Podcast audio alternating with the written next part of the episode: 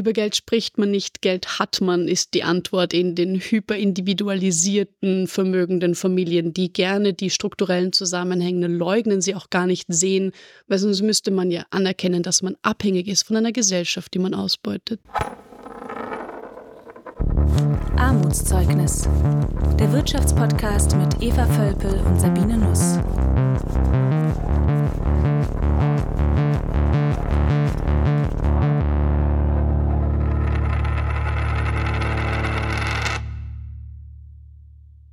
Hallo Eva.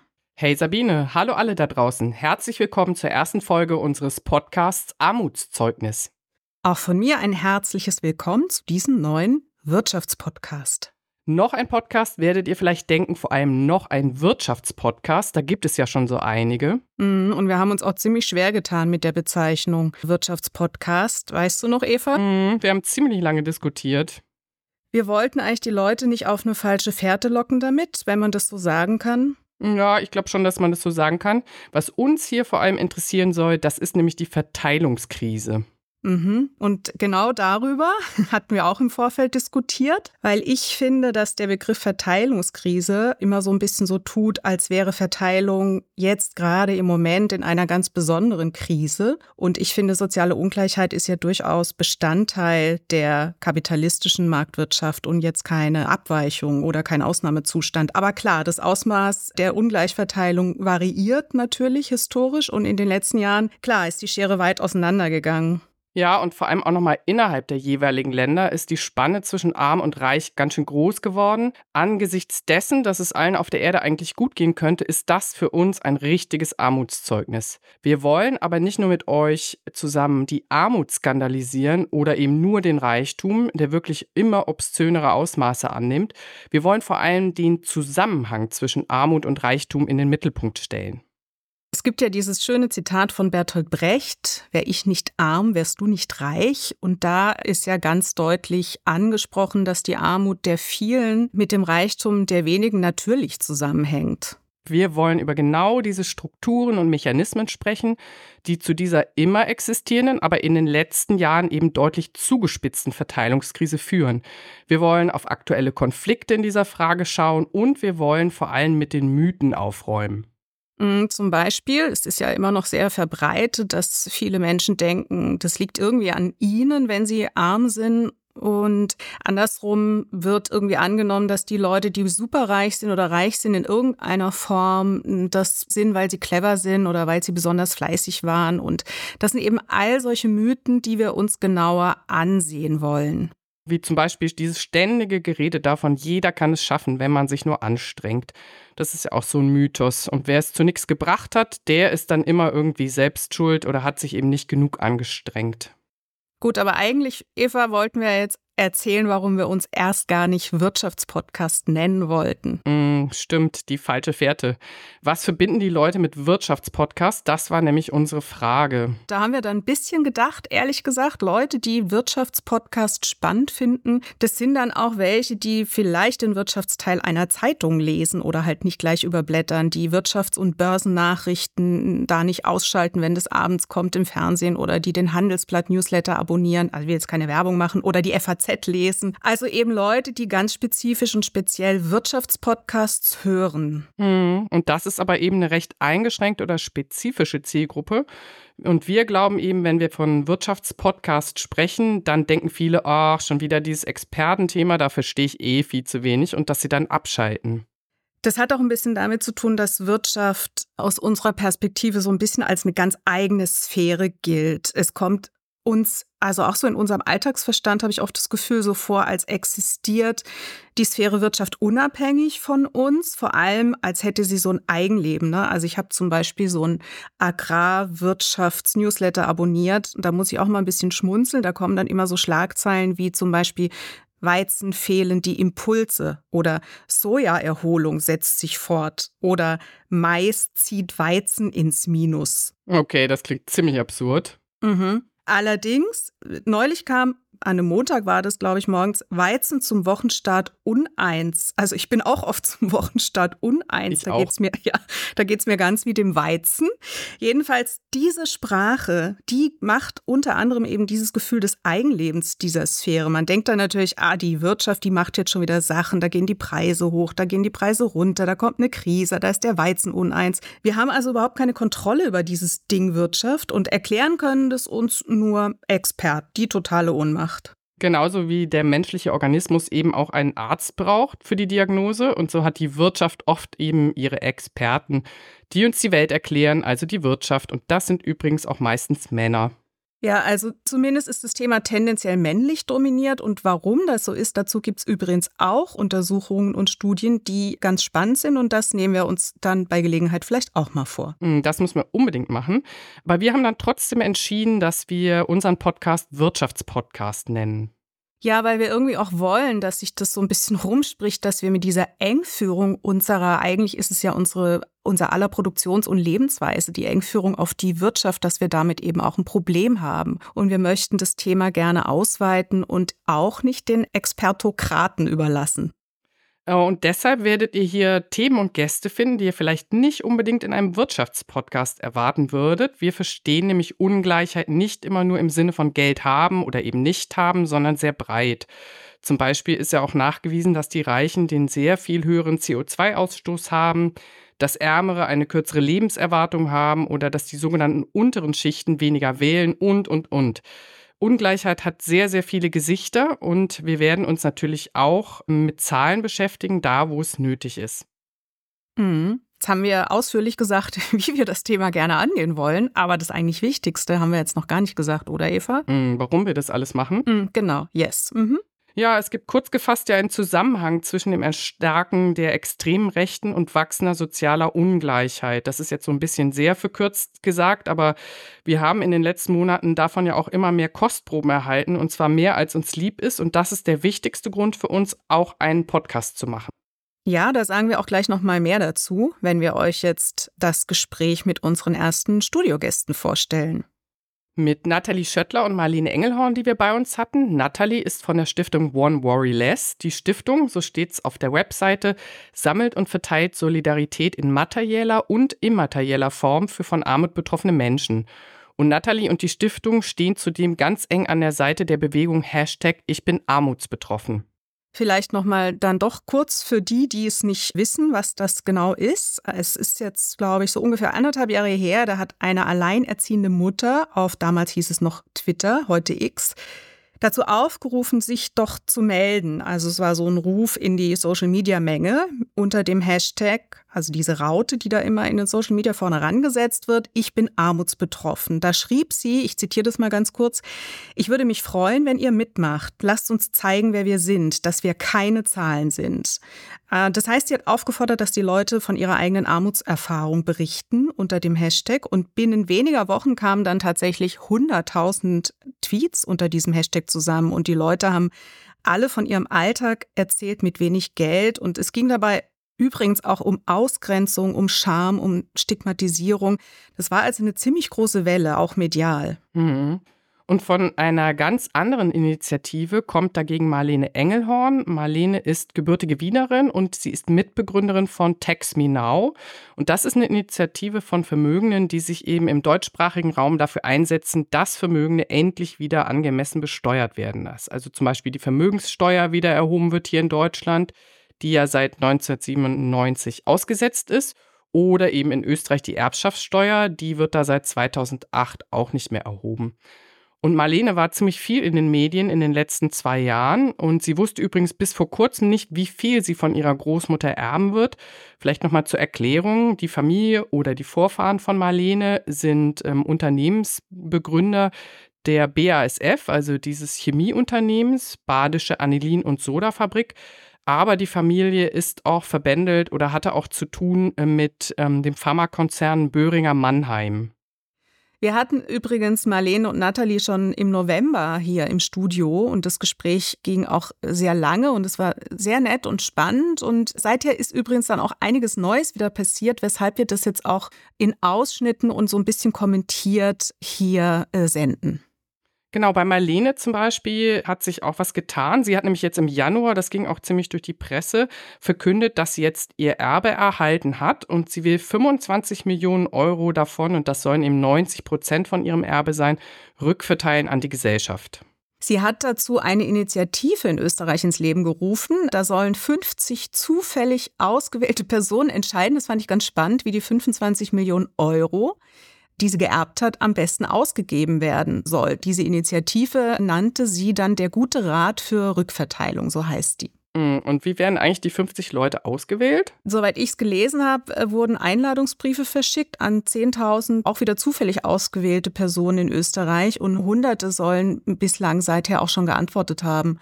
Und aus diesen Antworten sollen dann wiederum 50 Leute gefischt werden, die dann statistisch die demografischen Gegebenheiten des Landes so ungefähr widerspiegeln. Und dann werden diese Leute, die Mitglieder dieses guten Rates sozusagen, sechs Wochenenden sich treffen und darüber diskutieren, über Ungleichheit und über Ungleichverteilung und Umverteilung. Und dann erst wird darüber entschieden von dieser Runde, wie sie dieses Geld verteilen wollen. Und übrigens, Marlene selbst hat da kein Mitspracherecht. Das klingt spannend, aber es gab auch Kritik daran. Es gab Leute, die gesagt haben, das sei ja wohl total naiv, darauf zu warten, dass Reiche von selbst gute Ideen haben, wie ihr Reichtum verteilt werden soll. Und der Witz ist aber, hier geht die Kritik für mich echt am Ziel vorbei, denn im Zentrum von Tax Me Now steht ja nicht irgendwie ein Charity-Gedanke, sondern die Initiative will ja gerade Druck aufbauen, damit der Überreichtum endlich wieder verpflichtend anders besteuert wird. Mhm, also genau gerade umgekehrt, ne? Aber jetzt würde ich vorschlagen, wir hören jetzt mal rein, was wir damals mit den beiden gesprochen haben. Und unsere erste Frage war, klar, wie seid ihr beide überhaupt zu dem jeweiligen politischen Engagement gekommen? Und es beginnt mit Marlene. Um, ähm, zunächst einmal vielen Dank, dass äh, wir da sind dürfen. Es ist sehr aufregend. Also bei mir muss man schon sagen, es ist ein bisschen beschämend für mich persönlich zu merken, dass ich erst mit Ende 20 richtig in die Pötte gekommen bin. Habe ich das jetzt korrekt deutsch gesagt? Ich wollte jetzt nicht fluchen, ein Fluchwort erst eingefallen. Das ist in Ordnung. Gut, ähm, und zwar, also ich bin ja überreich sozialisiert, also Privatkindergarten, Privatschule und so weiter. Und bis der Austausch mit anderen Leuten so weit war, dass ich verstehen konnte und lernen konnte, inwieweit ich Teil des Problems bin, hat es gedauert. Und dann hat Februar 2021 die Bewegungsstiftung einen Workshop zum Thema Steuergerechtigkeit gemacht. Dafür bin ich Stifterin geworden um da dabei zu sein, habe andere Vermögende getroffen, die auch finden, die strukturellen Probleme sind viel zu groß, die Ungleichheit ist ein Thema und man muss was machen. Und Juni 21 haben wir dann Tax Me Now offiziell ins Leben gerufen und seitdem machen wir vor allem Öffentlichkeitsarbeit, damit das Thema Vermögensbesteuerung nicht mehr weg kann aus dem öffentlichen Diskurs, weil wir als Vermögende einfach eine wahnsinnig privilegierte Position bekommen in jeder Art von Ausstrahlung medialer oder öffentlicher Natur. Und Genau, also bei mir hat die Sozialisierung erst im Weg gestanden, dann der Austausch geholfen und dann schlussendlich Gleichgesinnte zu treffen, die bereit sind, sich dafür politisch zu engagieren, hat dann den Kickoff gemacht. Gut, machen wir mal kurz Stopp hier. Ja, also ich finde das schon sympathisch, selbstkritisch, wenn Marlene sagt, sie sei mit 20 erst drauf gekommen, was zu tun. Ich finde es ja erstaunlich genug, dass sie bei der Sozialisation überreich, wie sie das selbst nennt, überhaupt ein Bewusstsein entwickelt hat, dass das vielleicht irgendwie doch nicht alles so ganz natürlich ist, wie sie da lebt und aufwächst. Mm, das stimmt. Ich finde es auf der anderen Seite auch ganz interessant, die beiden zusammenzuhören. Also sie kämpfen für die gleiche Sache, könnte man sagen, aber von sehr unterschiedlichen Ausgangspunkten aus. Also Natalie, die von der Bewegung Hashtag Armutsbetroffen kommt und Marlene, ja, die, da könnte man sagen, die ist quasi reichtumsbetroffen. Ne? Aber hören wir nochmal, was Natalie sagt. Also ich hatte keine Kindheitserfahrung mit Armut. Ich bin in West-Berlin aufgewachsen und auch mit Arbeiterklassenzugehörigkeit. Allerdings ist mein Vater sehr alt. Das heißt, er hat das, also hat sehr stark vom Wirtschaftswunder profitiert. Und dadurch habe ich zwar die Arbeiterklassenzugehörigkeit, aber bin privilegiert aufgewachsen und bin aber erste Generation Studierende. Und da habe ich quasi dann meine Armutserfahrungen gesammelt. Das heißt, ich weiß, wie es ist, wenn man nachts nicht schlafen kann und nicht weiß, wie man seine Miete bezahlen soll. Ich weiß, wie es ist, wenn man seine Kamera, die man sich erarbeitet hat, seine Kameraausstattung verkauft, um seine Miete zu bezahlen. Ich weiß, wie es ist, wenn man Klopapier von der Hochschultoilette klaut.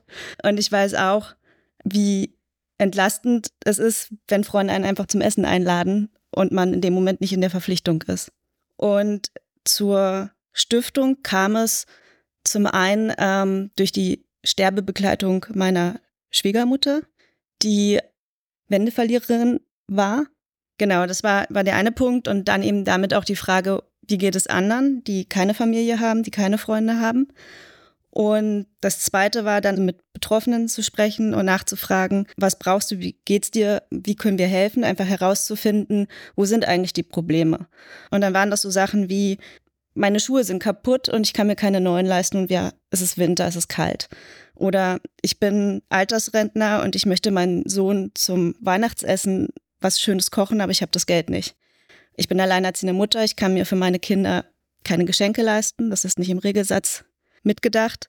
Und ich möchte ihnen ihr Wunschessen zu Weihnachten präsentieren und das kann ich auch nicht. Und dann haben wir mit den 100 Kinderwünschen und dem Bratenpaten gestartet, um eben das Armutsbetroffenen zu ermöglichen.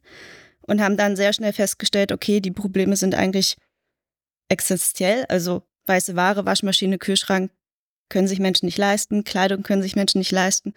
Und haben dann gesagt, okay, das, das möchten wir gerne ausbauen und daraus eine Stiftung machen und eben Verantwortung übernehmen. Hm, interessant, oder Eva? Eigentlich könnte man ja sagen, dass beide das auf ihre jeweilige Weise versuchen, also ein bisschen so das Rad zurückzudrehen, was die neoliberale Politik der letzten vier Jahrzehnte angerichtet hat. Nathalie steht quasi so ein bisschen mit ihrer Stiftung auf den Trümmern des zurückgebauten Sozialstaates und versucht das da irgendwie notdürftig aufzufangen. Ne? Also, das wird ja zumindest auch der Stiftungsarbeit von Nathalie und den anderen, also der Arbeit der One Worry Less Foundation auch vorgeworfen, dass sie eben den Staat aus der Verantwortung nehmen mit ihrer Direkthilfe. Da hat Nathalie aber eine dezidierte Meinung. Hören wir mal rein. Also stiftungsmäßig wollen wir und können wir den Sozialstaat nicht ersetzen. Und das ist nicht unsere Aufgabe. Unsere Aufgabe ist es, mit Betroffenen im Gespräch zu sein und darauf aufmerksam zu machen. Also ganz konkret die Lücken im System zu entdecken und dann zu benennen. Und das können natürlich Armutsbetroffene am besten, weil sie haben die Erfahrungsexpertise. Das sind ihre Lebensrealitäten, sie sind die Expertinnen. Was bei Nathalie gerade, finde ich, deutlich geworden ist, ist, dass mittels der Bewegung Hashtag Ich bin armutsbetroffen und auch ihre Stiftung eigentlich armutssichtbar gemacht werden soll. Ne? Sie hat selbst gesagt, auf Lücken verweisen. Und irgendwie finde ich das ehrlich gesagt auch schon so ein bisschen bitter, dass das überhaupt notwendig ist. Also manchmal frage ich mich schon, gucken die Leute eigentlich nicht hin, wenn sie durch die Straßen gehen? Man sieht es ja auch im Stadtbild, finde ich, wie es um die Armut steht. Ja, man sieht es. Also für mich hat das Ganze auch äh, ziemlich viel mit erfolgreicher Lobbyarbeit zu tun, eben der Vermögenden in diesem Land und falschen Erzählungen darüber, wer in diesem Land angeblich alles zur Mitte zählt. Oder eben dieses typische Blabla davon, dass zu hohe Besteuerung dem Wirtschaftswachstum schadet oder Arbeitsplätze vernichtet. Und es hat für mich auch viel damit zu tun, dass wirklich permanent nach unten getreten wird auf die Armen, die angeblich den Sozialstaat ausnutzen.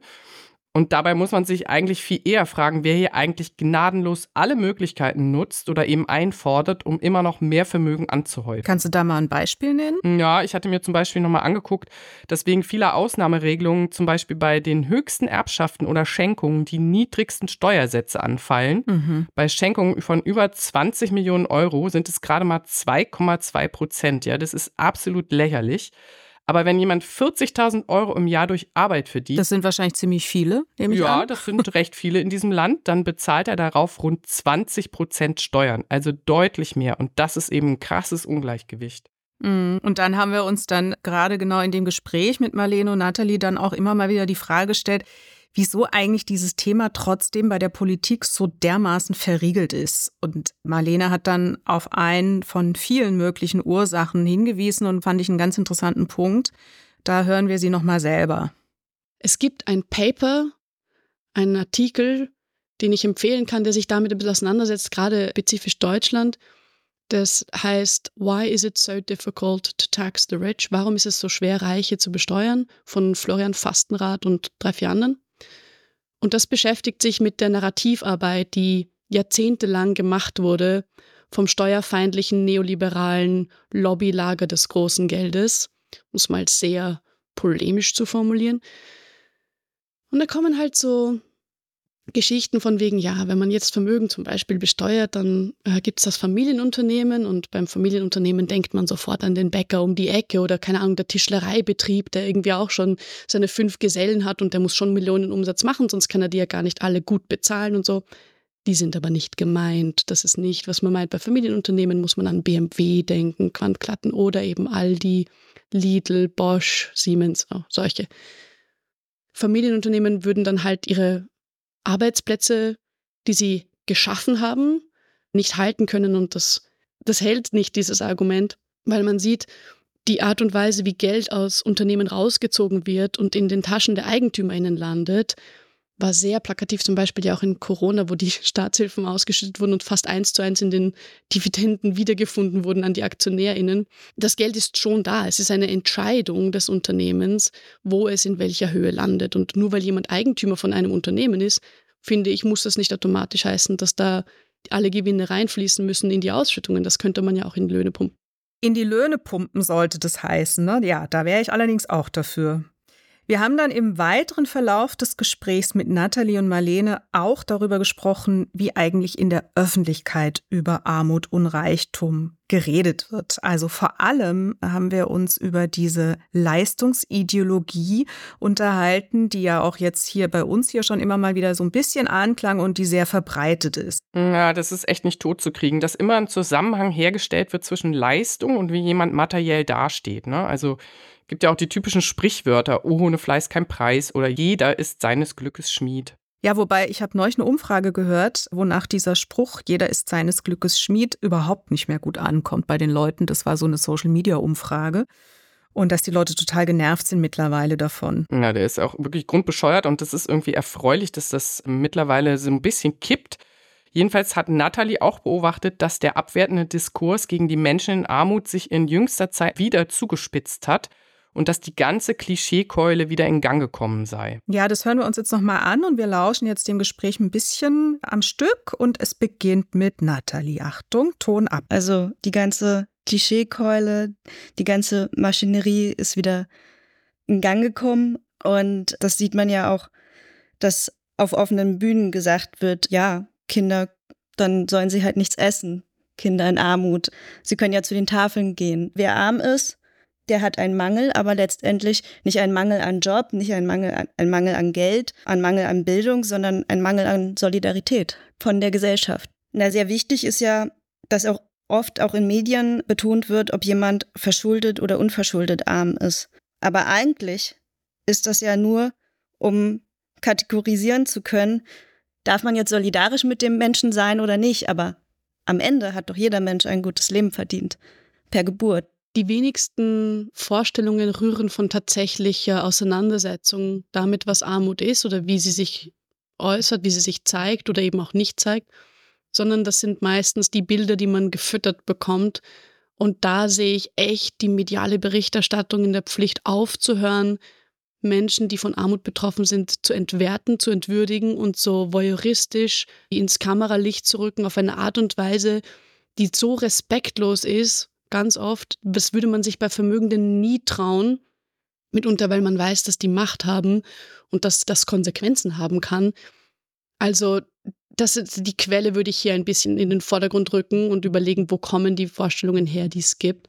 Ich finde, der Voyeurismus, den du jetzt auch angesprochen hast, der existiert ja so auf beiden Ebenen, ne? aber er hat einen sehr unterschiedlichen Zugriff. Der Voyeurismus, der oft dann existiert oder ausgelebt wird, wenn man so Sendungen sieht, wo Superreiche begleitet werden in ihrem Leben, was sie für einen Luxuskonsum haben und so weiter. Was ich auch unglaublich finde, dass das so viel Raum einnimmt, auch in, in Fernsehformaten und so weiter. Das hat ja dann viel immer auch was mit so einem, im Subtext so einer Art von Bewunderung zu tun. Was mich ein bisschen ärgert, wenn ich in Kontakt bin mit, mit Medien und dann wird versucht, mich in solche Settings hineinzusetzen. Reiche Menschen müssen anders ausschauen, sie müssen anders wirken, damit man sie als Reiche erkennt. Das heißt, man fragt mich dann, ob ich, keine Ahnung, mich in das das heißt das Goldene Quartier in Wien, das ist ein Teil der Innenstadt, der potthässlich ist. Jetzt habe ich es öffentlich gesagt. Potthässlich. Wir lassen es drin. Genau. Ähm, und dann soll ich halt dort stehen, weil das sind dann die Luxuswarenhäuser zu Hause, ja, diese ganzen Luxusmarken. Und dann soll ich dort herumlaufen, damit man mich in ein Setting bringt, das gleich sagt, ah, die vermögende Person, ah, die Luxusmarke, ja, viel, viel Geld. Man kann es sehen, also so Sujetbilder oder man benutzt auch gerne Yachten oder Villen, Paläste, irgendwelche solchen im Ergebnis quasi mittragenden Bilder. Und es verschleiert die Tatsache, dass wir ja nicht hier, wir fallen nicht auf die Welt und oh, man ist halt jetzt äh, natürlicherweise überreich oder von Armut betroffen, sondern wir sind in einem hochkomplexen gesellschaftlichen Gefüge und System und wir regeln die allermeisten Dinge mit Geld, wir haben eine finanzialisierte Welt. Wir haben die aber geschrieben, diese Regeln. Und die interagieren miteinander und deswegen ist auch so schwierig, sich damit zu befassen, aber auch möglich, sich das zu verändern. Das heißt aber, wir wählen, dass es Menschen gibt, also wir sind damit einverstanden, es ist ein, eine gesellschaftliche und eine, vor allem eine politische Entscheidung, dass es Überreichtum gibt und dass es Armut gibt und dass es Menschen gibt, die im Überreichtum sind. Das sind meistens die, die äh, mitschreiben an diesen Regeln und dafür sorgen, dass sie auf dieser Privilegienseite bleiben und dass die Möglichkeit, unter Anführungszeichen abzusteigen, quasi nicht existiert, während gleichzeitig gewählt wird, dass es Menschen gibt, die von Armut betroffen sind und die in diesem strukturellen Gefängnis quasi gehalten werden. Das hängt zusammen, das ist das Ergebnis von Entscheidungen, das passiert nicht einfach so. Das ist aber auch schon, ganz kurz, das wollte ich eigentlich schon eingangs sagen. Die Formulierung und die Rede von ich bin armutsbetroffen, sowie auch eingangs ich bin reichtumsbetroffen, die legt schon ein bisschen nahe, als wäre es wie ich bin vom Unwetter getroffen. Also die transportiert auch so ein bisschen es sind ja nicht Menschen von Armut betroffen, sondern es werden Menschen arm gemacht. Meiner Wahrnehmung nach ist einer der wesentlichen Diskurse, warum eine doch große Mehrheit der Menschen so einigermaßen damit leben kann, dass es so eine soziale Ungleichheit gibt, dass sie, ich sage jetzt mal, gefressen haben, dass Leistung und Einkommen zusammenhängt. Ja, also so in meiner Wahrnehmung, ne, dass automatisch dann auch, wie du das, Nathalie, auch gesagt hast, Faulheit zusammengebracht wird mit Armut. Und das geht natürlich nicht auf, weil niemand würde wahrscheinlich sagen, die Pflegerin die jetzt nicht so richtig gut verdient, war faul. Wir wissen alle, wie überlastet genau diese Menschen in diesen Branchen sind und schlecht verdienen. Das heißt, dieser Leistungsdiskurs geht nicht auf, ist aber meines Erachtens trotzdem extrem verbreitet und total verankert. Außer beim Erben. Ne? Also beim Erben spricht man ja auch in kritischer Absicht von dem leistungslosen Einkommen. Und da frage ich mich auch, und da bin ich jetzt neugierig, wie ihr das seht, wenn wir das kritisieren als leistungsloses Einkommen, befördern wir damit nicht dann eigentlich schon wieder diesen Zusammenhang von Arbeit und Leistung, indem man das so kritisiert? Ich beschäftige mich mit dieser Frage viel, weil ich wahnsinnig kritisch bin diesem Leistungsbegriff gegenüber, weil er nichts damit zu tun hat, wie die Ressourcen verteilt werden und in meinen Augen, abgesehen von demagogisch, nichts ist. Und ich glaube aber trotzdem, dass wir anerkennen sollten, also mit wir meine ich Menschen, die in der Öffentlichkeit arbeiten, dass es ein öffentliches Narrativ gibt, das bei den meisten Menschen verfängt oder bekannt ist. Und das heißt, ich möchte auch das ansprechen, damit der Zugang nicht ist, oh, ich komme mit dem super reflektiertesten oberanalytischen Ergebnis und eigentlich ist das eine ganz andere Begriffskategorie. Und wenn mir irgendjemand zuhört und hat all diese Vorarbeit, nicht machen können, weil zum Beispiel man beschäftigt ist 40 Stunden die Woche und dann hat man obendrein Kinder und dann ist die Waschmaschine und man hat echt anderes Sorgen, als sich einzulesen in das Ganze, dann muss ich schon auch so anknüpfen, dass man verstehen kann, was ich meine. Und deswegen bemühe ich den Begriff dann doch, um einerseits zu sagen, Menschen, die erben, kommen wirklich nur durch Glück und Zufall, weil sie geboren wurden in die unter Anführungszeichen richtigen Familien zu Geld. Einfach so, um dann in einem weiteren Schritt anzuprangern, was hat aber diese Verteilung mit Leistung zu tun, außer mit Glück und dann wegzukommen vom Leistungsbegriff. Das ist so mein, meine Herangehensweise, aber ich verstehe die Problematik. Also da muss ich jetzt nochmal dann doch kurz unterbrechen. Wir haben ja die ganze Zeit wie selbstverständlich den Leistungsbegriff auch kritisiert. Ne? Und, und Nathalie macht jetzt hier aber auch nochmal schön deutlich gleich, dass wir automatisch Leistung mit Erwerbsarbeit zusammenbringen. Und alles, was außerhalb bezahlter Arbeit stattfindet, wird irgendwie gar nicht als Leistung besprochen. Hören wir mal rein, Ton ab. Ja, wenn ich auf die Bewegung beispielsweise gucke und was wir machen oder was auch die Armutsbetroffenen machen. Sie gehen auf die Straße und werden versuchen laut zu werden. Sie sitzen im Podien, sie erobern Räume zurück, sie waren auf der Republika, sie sprechen mit Politikerinnen, sie wollen aber auch mit Ahmed und Hildegard von nebenan sprechen und für das Thema sensibilisieren. Sie machen ganz schön viel. Dazu sind sie dann noch pflegende Angehörige, sind sie Alleinerziehende, die sich um ihre Kinder kümmern, also machen Care-Arbeit. Und ja, sie sind alles, aber sie sind mit Sicherheit nicht faul. Und ähm, entsprechend können wir ja gar nicht sagen, dass sie nichts leisten.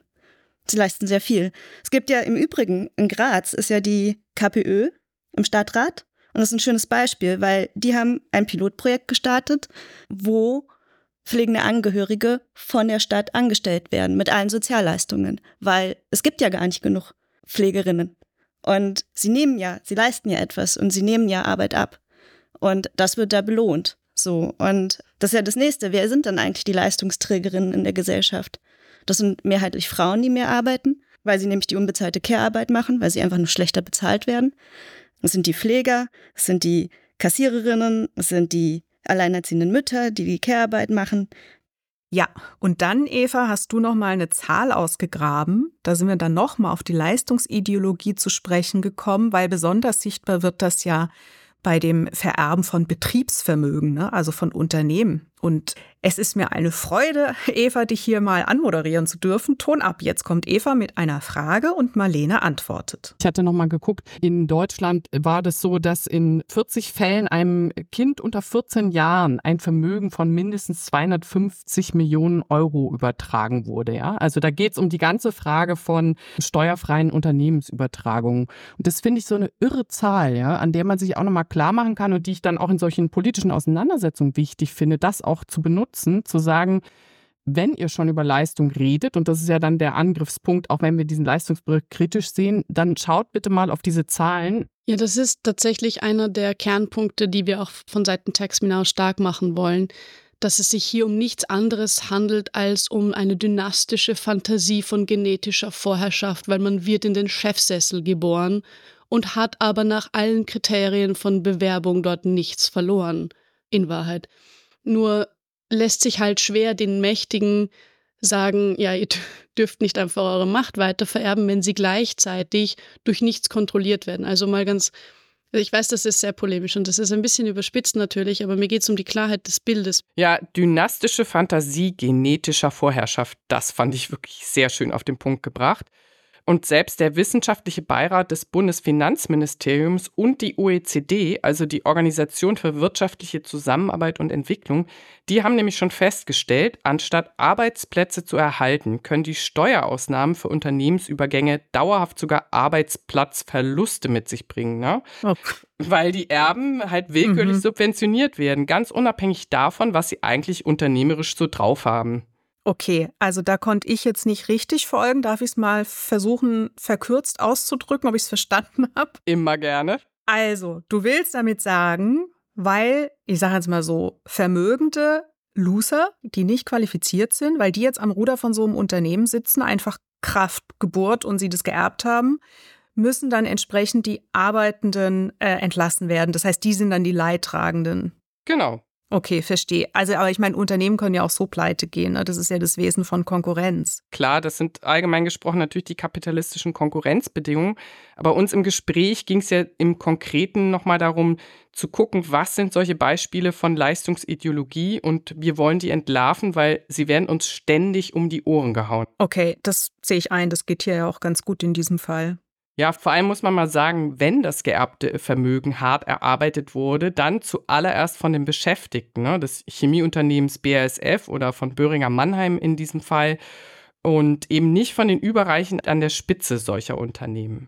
Überreichtum, da ist es wieder. Ich stolper immer wieder über dieses Wort, wo ich dann immer überlege, okay, wo ist jetzt die Grenzlinie? Also wann fängt Reichtum an, über zu werden? Aber ich habe ungefähr eine Ahnung davon bekommen, was gemeint ist, als ich Marlene in dem Gespräch dann gefragt habe, wie man bei einer Sozialisation, also wenn man in so einem wohlhabenden Umfeld aufwächst, wie sie überhaupt ein kritisches Bewusstsein entwickeln kann für die gesellschaftlichen Verhältnisse. Und eben das Wort wohlhabend hat sie mir dann sofort einkassiert. Das stimmt, da ist sie direkt reingegrätscht und das hören wir uns jetzt nochmal an. Das erste ist schon mal das Wort wohlhabend, das gerade gefallen ist. Das ist so ein Lieblingseuphemismus, wenn man nicht sagen will, dass man überreich ist. Das gleiche gilt für in meinem Fall, ich bin in einer Villa aufgewachsen. Man sagt nicht Villa, man sagt wenn dann großes Haus, um immer alles sozusagen klein zu verschleiern. Die meisten vermögenden Menschen halten sich ja für, wie Friedrich Merz, ein Einkommensmillionär, äh, angehörig der oberen, er sagt Mittelschicht, ich würde sagen Mittelklasse, aber das ist jetzt eine Spitzfindigkeit. Auf jeden Fall, das Bewusstsein ist kaum da, weil man sich immer nur im eigenen Referenzrahmen bewegt, in der, also wenn man sich vergleicht. Man schaut, wer in meinem Umfeld hat circa wie viel und wo ordne ich mich da ein. Aber diese Umfelder sind sehr, sehr exklusiv gestaltet. Das beginnt eben, wie bei mir zum Beispiel, das habe ich am Anfang angesprochen, mit der Sozialisation. Also zunächst mal, wo wohnt man? Ja, wer wohnt in der Nähe? Was für andere Wohnsituationen kann ich so ganz von der Distanz aus sehen? Gehe ich in einen Privatkindergarten, eine Privatschule, eine Elite-Universität? Bin ich im exklusiven Tennis, Golf, Schieß mich tot, Reitclub, ja? so teure Hobbys schließen ja von Anfang an Leute aus, die sich das einfach nicht leisten können. Das heißt, klassenübergreifende Beziehungen, klassenübergreifende Freundinnenschaften sind sehr schwierig. Erstens, weil man einander kaum äh, mitbekommt, also man, man kommt nicht in die Nähe voneinander und selbst wenn es dann der Fall ist, merkt man schnell, dass so viel an geteilter Selbstverständlichkeit nicht vorhanden ist. Und bei dir, Nathalie? Bin in einem Westberliner Bezirk aufgewachsen, wo alle schwarz gewählt haben konservativ und meine Eltern waren die einzigen, die rot bis tiefrot wählten. Also da war dann schon das Bewusstsein da und ähm, auch im Freundeskreis später waren das halt bei mir zu, weiß ich nicht, 75 Prozent Ostfreundschaften, die da entstanden sind. Also wo ich auch sehr schnell festgestellt habe, wie ihr verdient weniger einfach nur, weil ihr im Osten wohnt. Das verstehe ich nicht. Das ist doch voll unfair. So. Also es hat sich irgendwie mein ganzes Leben durchgezogen und man erkennt relativ schnell dann irgendwann, ja, es ist halt unfair und es ist strukturell offensichtlich auch gewollt. Und hm, was Nathalie da gerade gesagt hat, das fand ich einen guten Punkt, ne? mit dem es ist strukturell auch gewollt, diese Ungleichheit. Hm, total. Und das passt auch wunderbar zu dem, was Marlene dazu gesagt hat, wie in ihren Kreisen eigentlich mit der Frage umgegangen wird, woher der Reichtum kommt. Da hören wir noch mal ganz kurz rein. Über Geld spricht man nicht, Geld hat man, ist die Antwort in den hyperindividualisierten, vermögenden Familien, die gerne die strukturellen Zusammenhänge leugnen, sie auch gar nicht sehen, weil sonst müsste man ja anerkennen, dass man abhängig ist von einer Gesellschaft, die man ausbeutet. Ja, genau. Damit könnte man das Gespräch jetzt schön ausklingen lassen. Aber wir wollten natürlich am Ende doch noch wissen, wie es weitergeht mit den beiden politischen Projekten. Wir beginnen mal mit Text Me Now, also mit Marlene. Taxmina ist, wie gesagt, eine Initiative Vermögende, die Öffentlichkeitsarbeit machen. Und das werden wir weitermachen, solange wir einen sinnvollen Beitrag leisten können, solidarisch, ohne dabei zu viel Raum einzunehmen, der in Wahrheit anderen gebühren würde. Und wir schauen auch, wo wir den abgeben können an zum Beispiel Bewegungen und unterschiedlichste Gruppierungen, die sich für soziale Gerechtigkeit einsetzen. Und werden das jetzt weitermachen und mal schauen, wie sich es entwickelt. Aber wir sind motiviert und wir sind dabei und wir sind mega dankbar dafür, dass es zum Beispiel auch die Bewegung Ich bin armutsbetroffen gibt, von der wir sehr viel lernen durften auch schon. Hm. Nathalie? Ja, aus Stiftungsperspektive wären es die Bratenpaten und die 100 Kinderwünsche und natürlich weiterhin fest an der Seite von Ich bin armutsbetroffen stehen. Da ist es so, wir brauchen, also wir sind gerade dabei, inklusive Protestformen zu entwickeln, weil wir organisieren uns ja online, das heißt dezentral. Und da kommst du natürlich auch an deine Grenzen. Das heißt, und wir wollen wachsen. Und natürlich wollen wir sichtbar werden, sichtbar sein und sichtbar bleiben und weiter Räume erobern, zurückerobern. Wir bedanken uns ganz, ganz herzlich bei euch für das Gespräch und wünschen euch viel Power für eure weitere Arbeit. War super, dass ihr heute da wart. Vielen ja, Dank. Dankeschön.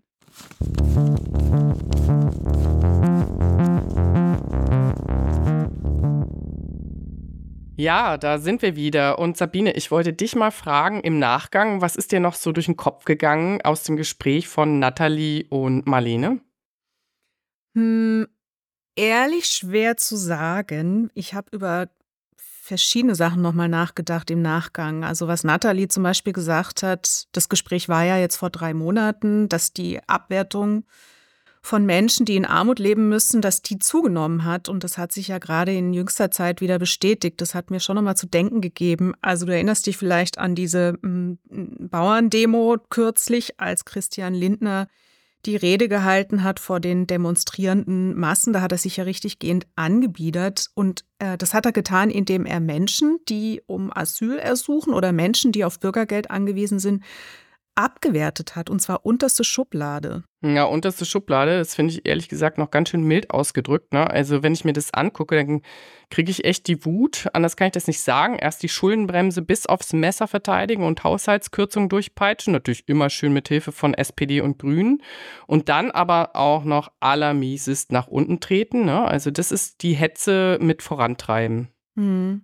Und mir ist dann eben in dieser Assoziationskette von Nathalies Wahrnehmung eben aus unserem Gespräch heraus, dass es immer schlimmer wird und dass jetzt dann noch dieser Ausbruch von Lindner und dann noch die jüngsten Ereignisse, die jetzt ja auch durch alle Medien gingen, mit diesen Plänen dieser Rechtsradikalen, also wo man sagen kann, ja, Deportation ist da so, so die Fantasie von denen, ne? also dass man Menschen, die angeblich nicht deutsch genug sind oder nicht in deren Weltbild passen, deportieren sollte. Da ist mir die Mitte-Studie eingefallen.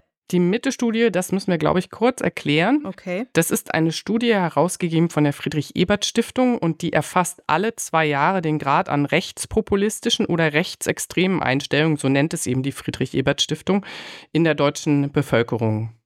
Ja, und mir ist dann, als ich da gedacht habe, Mann, äh, das erinnert mich an das, was die Mitte-Studie ja 2023 erhoben hat, dazu sage ich dann gleich was, ist mir eine Tabelle aus der 2016er Studie ins Auge gefallen. Und da ging es eben auch um gruppenbezogene Menschenfeindlichkeit, also um die Frage, welche Gruppen in der deutschen Bevölkerung besonders abgewertet werden. Und da wird eben auch die Haltung abgefragt zu Antisemitismus, zu Rassismus, zu Sexismus und eben auch, wie stark die Abwertung ist gegen Gruppen wie Transmenschen, Homosexuelle, Wohnungslose und so weiter. Also was mich da überrascht hat, war und was ich auch ein bisschen auffällig fand, dass welche beiden Gruppen denkst du sind die am meisten abgewerteten Gruppen in dieser Studie gewesen? Hm, genau weiß ich es nicht. Keine Ahnung. Sag mal. Das waren tatsächlich Langzeitarbeitslose und Asylsuchende. Also beide diese Gruppen erfahren in etwa die gleich starke Ablehnung, mit Abstand auch die stärkste verglichen mit den anderen. Und es sind wohlgemerkt genau die beiden Gruppen, gegen die auch Christian Lindner in aller Öffentlichkeit gewettert hat. Hm, das ist krass. Ja, es ist aber wiederum, finde ich, auch nicht so erstaunlich, weil das, was die Menschen da offensichtlich total aufregt, das hat Lindner ja auch begründet, warum er sie abwertet. Sie würden Geld bekommen, ohne zu arbeiten. Ja, sie gehören also nicht zu seiner von ihm selbst immer wieder benannten Lieblingsgruppe der arbeitenden fleißigen Mitte. Und da möchte ich jetzt ganz kurz noch so einen Bogen ziehen zur aktuellen Mitte-Studio, eben die jetzt von 2022, 2023. Da wurde nämlich wiederum ein Zusammenhang gezogen zwischen ich nenne es jetzt mal der neoliberalen Ideologie und der Anschauung der neurechten oder rechten oder rechtsradikalen Weltanschauung. Und da kam dann eben raus, dass Leute, die dieses, diese neoliberalen Leitbilder ganz besonders stark verinnerlicht haben, die also auch ihr Leben und ihre Arbeit darauf ausrichten, wettbewerbsorientiert zu sein, immer flexibel zu sein, so einen ganz hohen Leistungsethos haben und die zugleich der Meinung sind, dass sie damit sich selbst nach vorne bringen und jetzt konfrontiert sind mit vielfachen Krisenerscheinungen, ja, also Inflation, Krieg, Klima und so weiter und so fort, dass genau diese Mischung dazu führt, dass diese Leute ganz besonders sich selbst erstens mal als rechts oder rechtsradikal einordnen würden, aber auch genau in dieser Gruppe finden sich Menschen, die besonders viel Frust und Groll gegenüber denen haben, die, ich sage jetzt mal so einer allgemeineren Kosten-Nutzen-Logik aus der heraus also rausfallen, um es mal so zu sagen. Ich zitiere einfach mal. Also die Mitte-Studie schreibt, Hierunter, also unter dieser Kosten-Nutzen-Logik, fällt die Abwertung von armen, wohnungslosen oder langzeitarbeitslosen Menschen, das heißt jener vulnerablen Gruppen, die als wirtschaftlich unprofitabel oder gar als nutzlos stigmatisiert werden. Ja.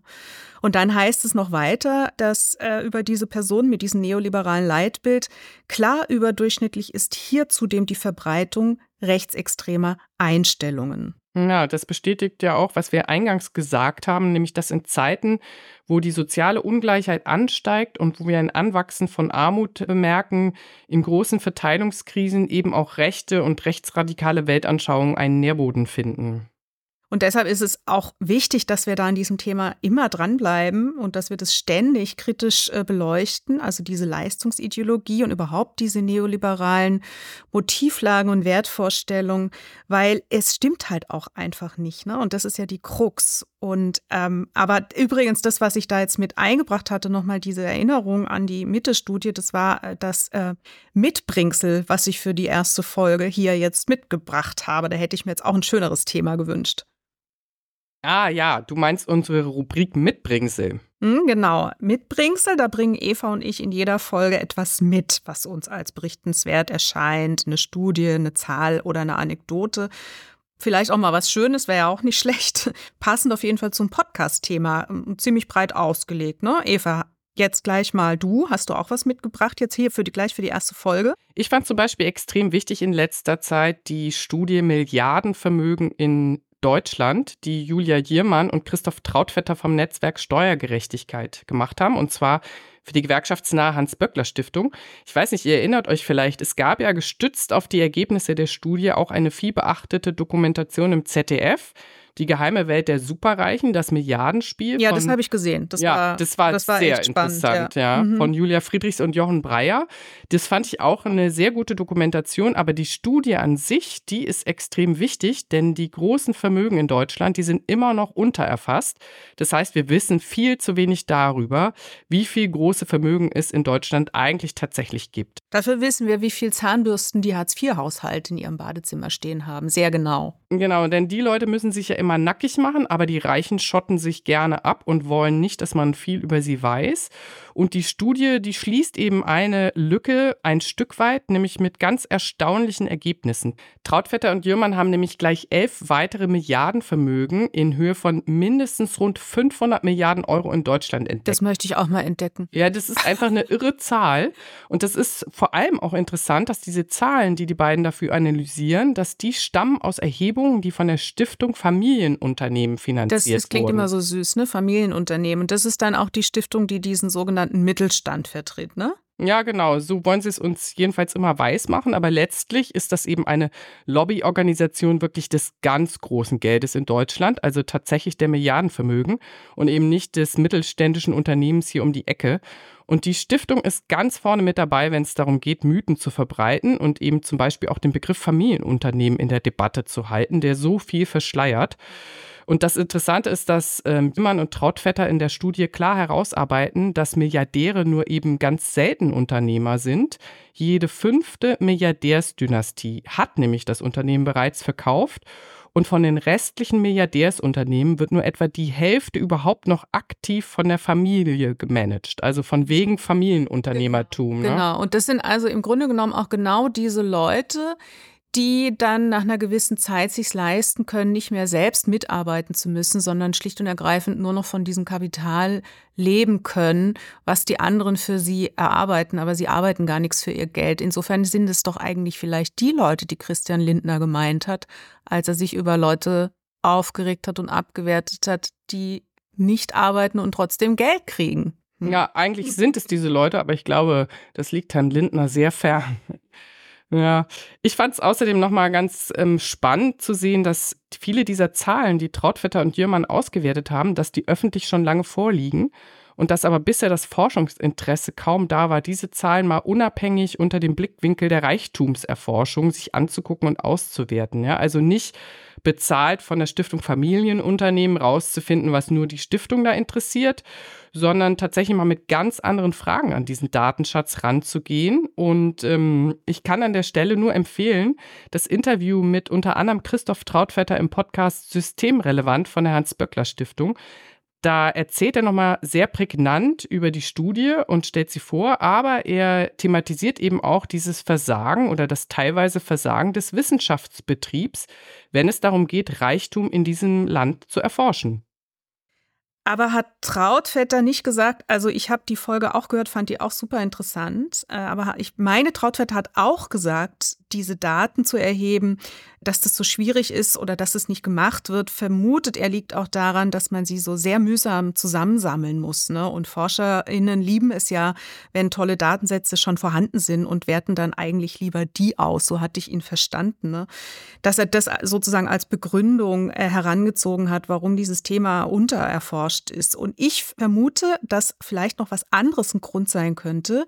Nämlich die Geschichte zeigt ja schon, dass Forscherinnen sehr wohl aufwendige Forschung betreiben, wenn sie am Thema wirklich, wirklich interessiert sind, wenn sie es wirklich wissen wollen. Ja, also ich glaube, das ist bei so richtigem Forschergeist sogar die Regel, wenn man sich jetzt die Physik oder die Medizin anguckt, jahrzehntelange Forschung, viele Momente der Frustration, bis da mal ein Ergebnis kommt. Und ich vermute, dass diese Fragestellung, wie reich sind die Reichen, dass man da eher so ein bisschen Hemmungen hat, sich das genauer anzugucken, weil man irgendwie eine stillschweigende Akzeptanz dessen hat, dass die Reichen das doch irgendwie ja aufgrund ihrer eigenen Arbeit geschafft haben, dass sie ja auch Arbeitsplätze schaffen und dass es hier irgendwie auch so ein Eingriff in ihre Privatsphäre wäre. Also das ist jetzt wirklich nur eine, eine grobe Vermutung von mir, dass das auch ein bisschen was damit zu tun hat, dass man da nicht so richtig ran will.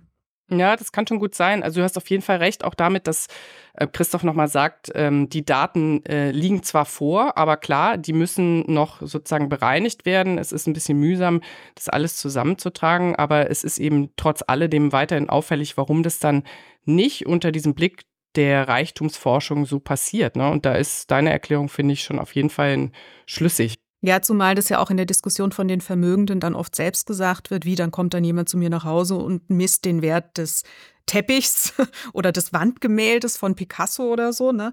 Auf jeden Fall interessante äh, Folge. Wir verlinken euch das Interview auch in den Show Notes. Es ist wirklich hörenswert. Aber apropos Steuer, Netzwerk Steuergerechtigkeit, die Rosa-Luxemburg-Stiftung hat doch dazu auch gerade ganz aktuell eine Studie rausgebracht, Eva. Äh, ja, genau. Christoph Trautvetter hat sich für uns in der Studie Übergewinne richtig besteuern das erste Mal angeschaut, was eine auf Dauer gestellte Übergewinnbesteuerung der weltweit größten und profitabelsten 200 Konzerne einbringen könnte, nämlich zwischen 20 bis maximal 40 Milliarden Euro an jährlichen Steuereinnahmen alleine für Deutschland.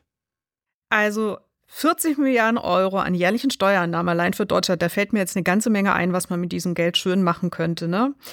Aber die Frage ist ja immer so ein bisschen, wer soll denn das dann umsetzen? Das geht ja eigentlich, wenn ich das richtig verstehe, nur global oder zumindest europaweit. Weil wenn jetzt Deutschland sagen würde, ey, ihr bezahlt hier mal schön Steuern auf euren Gewinn, also auf den, den wir jetzt als zu hoch deklariert haben, dann würden die doch sagen, ah, okay, dann gehen wir halt woanders hin, da wo man unsere Leistung würdigt. Und da frage ich mich, sind es jetzt nur leere Versprechen oder nehme ich das richtig wahr, dass man da schon auch die internationale Ebene mit adressieren müsste, um das umsetzen zu können? Das stimmt auf jeden Fall, aber mit der Verlagerung, das ist ja auch wieder so ein gängiges Argument, ne? Ähm, das, das uns gerne in der Steuerdebatte um die Ohren mhm. gehauen wird. Deshalb bin ich mir da immer nicht so richtig sicher, weil es gibt ja auch äh, Studien, die sagen, dann ist dann doch nicht so viel verlagert worden, wie es immer behauptet wurde. Ne? Aber sag mal kurz, Eva, was sind denn das für Konzerne, von denen du da jetzt gerade gesprochen hast? Worum geht's da?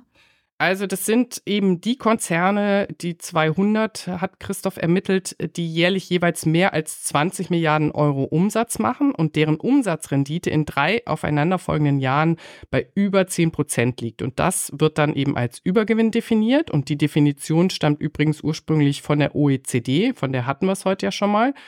Und Christoph Trautvetter hat das für die RLS zugrunde gelegt und dann eben entsprechend berechnet. Ja, interessante Debatte. Da könnte man jetzt auch noch mal tiefer einsteigen. Äh, interessant ist ja auch, warum die OECD überhaupt sowas misst und zu welchem Zweck. Da könnte man aber gut anknüpfen dann für die ganzen notwendigen Debatten. Ich meine, es fehlt ja nicht an Argumenten für eine Steuerreform zur Umverteilung von oben nach unten. Ja, das gab es ja auch von Piketty und seinen Mitstreitern vor einigen Jahren ausreichend Konzepte. Aber die Frage ist ja eigentlich immer und immer wieder, wieso wird es nicht umgesetzt? Genau, und das wollen wir uns auch in den nächsten Folgen natürlich nochmal ein bisschen genauer angucken. Wie kommen wir dahin, mehr politischen Druck zu entwickeln, dass diese Zustände sich ändern?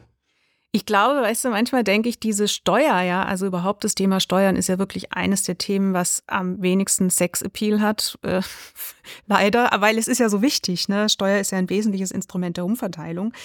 Aber Es hat wahrscheinlich, keine Ahnung, Eva, was denkst du, damit zu tun, dass wir selber persönlich uns permanent vor diesen Steuererklärungen das immer rausschieben und keiner hat Bock darauf, das zu machen? Oder woran liegt es, dass das Thema Steuer so unsexy ist? Naja, es ist ja auch ein kompliziertes Thema. Ne? Also wenn man sich mit Steuerrecht befassen muss, dann merkt man natürlich, ähm, wie komplex das ist. Aber ich glaube, dass die ganze Debatte so verriegelt hat, hat für mich irgendwie doch äh, nochmal so andere Aspekte. Das sind einerseits tatsächlich die Mythen, über die wir ja auch gesprochen haben, ne? dass irgendwie Leute dann auch einfach bestimmte Schwarz-Weiß-Muster im Denken abgespeichert haben und das kommt dann immer wieder hoch. Und das ist aber andererseits einfach auch, und ich ähm, benutze jetzt diesen Begriff, obwohl das ja auch ein Kampfbegriff der Rechten ist, aber ich würde auch sagen, es gibt eine politische Elite in diesem Land, die schon lange den Bezug zur Realität verloren hat und die tatsächlich vor allen Dingen auf den Lobbydruck des großen Geldes reagiert. Ich wollte jetzt eigentlich auch noch mal so ein bisschen die Hörerinnenschaft nur kurz beruhigen, dass wir jetzt nicht die ganze Zeit immer nur über Steuerpolitik reden. Ja, auf keinen Und dass Fall. wir das immer aus einer sexy Perspektive machen werden natürlich. Oh, das ist ein hoher Anspruch, aber gut. Aber bei, ja, genau, aber wenn ihr bei dem allerdings, apropos, ne, wenn ihr selbst irgendwelche Themen habt, wo ihr sagt, Mann, das sollen jetzt hier mal Eva und Sabine diskutieren oder vorstellen oder mal einen Gast einladen, wenn ihr Kritik habt, wenn ihr Anregungen habt, wir hören zu, schreibt uns und zwar an die Mailadresse armutszeugnis.rosalux.de. Genau. Und wir hoffen, euch hat's gefallen und dass ihr demnächst wieder mit dabei seid. Macht's gut. Auch von mir ein herzliches Auf Wiederhören. Tschüss.